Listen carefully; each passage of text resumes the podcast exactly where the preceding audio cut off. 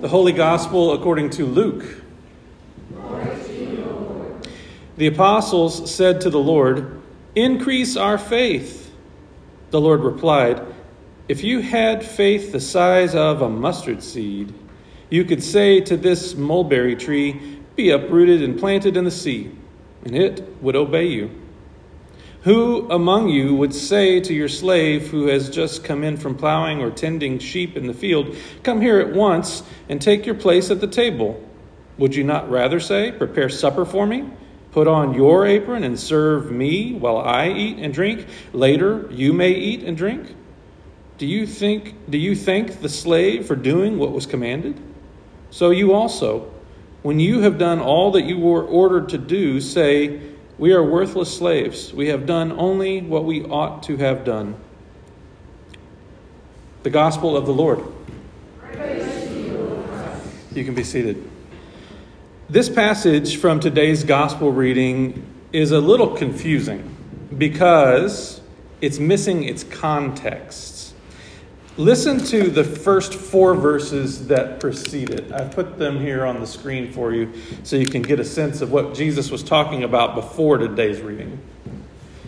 Jesus said to his disciples, Occasions for stumbling are bound to come, but woe to anyone by whom they come. It would be better for you if a millstone were hung around your neck and you were thrown into the sea than for you to cause one of these little ones to stumble. Be on your guard. If another disciple sins, you must rebuke the offender. And if there is repentance, you must forgive. And if the same person sins against you seven times a day and turns back to you seven times and says, I repent, you must forgive. The apostles said to the Lord, Increase our faith. So, the preceding verses tell us why the disciples are asking for more faith from Jesus. Jesus has just finished a discussion about becoming stumbling blocks to one another and the need for forgiveness. Perhaps the disciples found it unbelievable that if someone repeatedly sins against you, if they're sorry and repent, then Jesus says, You must forgive. Because that's not really the way it works, right? Can you appreciate the disciples' lack of faith here? There's plenty of conventional wisdom that says, fool me once, shame on you. Fool me twice, shame on me. Don't get burned by the same person more than once. But once again, Jesus presents an alternative way of seeing things. And just as a reminder, if you are here and profess to be a Christian that follows Jesus, then doing these things are not optional. But that does not mean that it's easy or it's natural.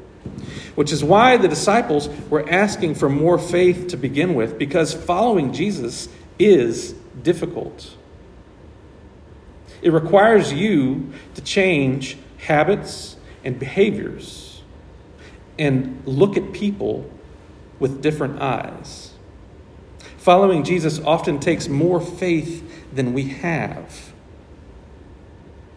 Jesus says, Woe to anyone who creates a stumbling block for others. Perhaps the number one stumbling block that we create for others is an expert expectation of perfection. We hold ourselves and others to a high standard because we do it to ourselves. It begins inside each of us. Our own self created perfectionism makes us dissatisfied and disappointed by nearly everything and everyone, beginning with what we do ourselves.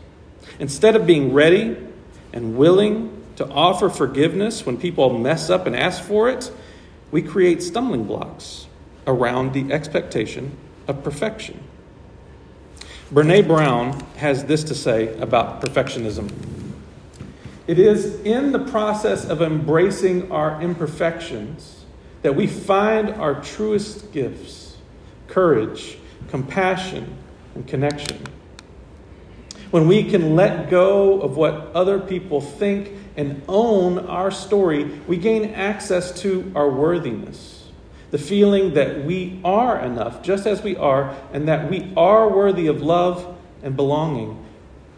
When we spend a lifetime trying to distance ourselves from the parts of our lives that don't fit with who we think we're supposed to be, we stand outside of our story and hustle for our worthiness by constantly performing, perfecting, pleasing, and proving. There's a line from a Leonard Cohen song, Anthem, that serves as a reminder to me when I'm trying to control everything and make it perfect. The line is There's a crack in everything. That's how the light gets in. This line helps me remember the beauty of the cracks. It reminds me that our imperfections are not inadequacies, they are reminders that we're all in this together, imperfectly, but together.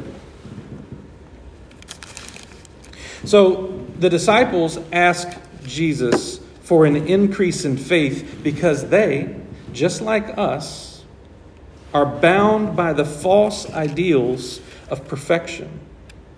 And it's going to take faith to overcome it. But what does it mean to increase your faith? Faith is one of those church words, it's not very tangible. The word that we translate as faith is the Greek word pistis. And another way to translate that word is trust. Now, put that word in the disciples' mouths. Lord, increase our trust.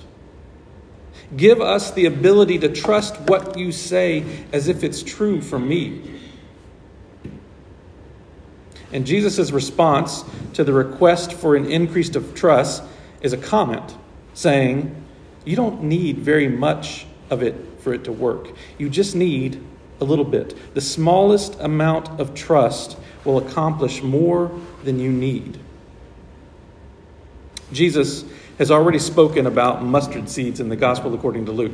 Back in chapter 13, verse 19, he said this The kingdom of God is like a mustard seed that someone took and sowed in the garden. It grew and became a tree, and the birds of the air made nests in its branches. The mustard seed is small, but by its very nature, it becomes something exponentially bigger than how it began. Do you think seeds worry about what will happen to them? Do you think seeds worry about whether they will be planted, or worry if they'll have enough water, or worry if they'll be cut down early, or worry if they'll ever make it into being a tree? No, right? Seeds don't worry and neither should you. You are invited to have the same faith as a grain of mustard. You are invited to have the same trust as a grain of mustard. Each grain of mustard trusts God for the purpose that it was created for. Have faith. Have trust and let God worry about the details. Trust that God doesn't require perfection from you or anyone else. We all live by grace. Don't pretend that God loves you because you're worthy of it. None of us are. But God loves us despite our attempts to be perfect and demand perfection from others. God, help me trust that you don't expect me to be perfect. God, help me trust that it's okay that no one else is perfect either. Help me trust that you love me and everyone else when we're not perfect. And as the psalm for today said, put your trust in the Lord and see what God will do. Amen.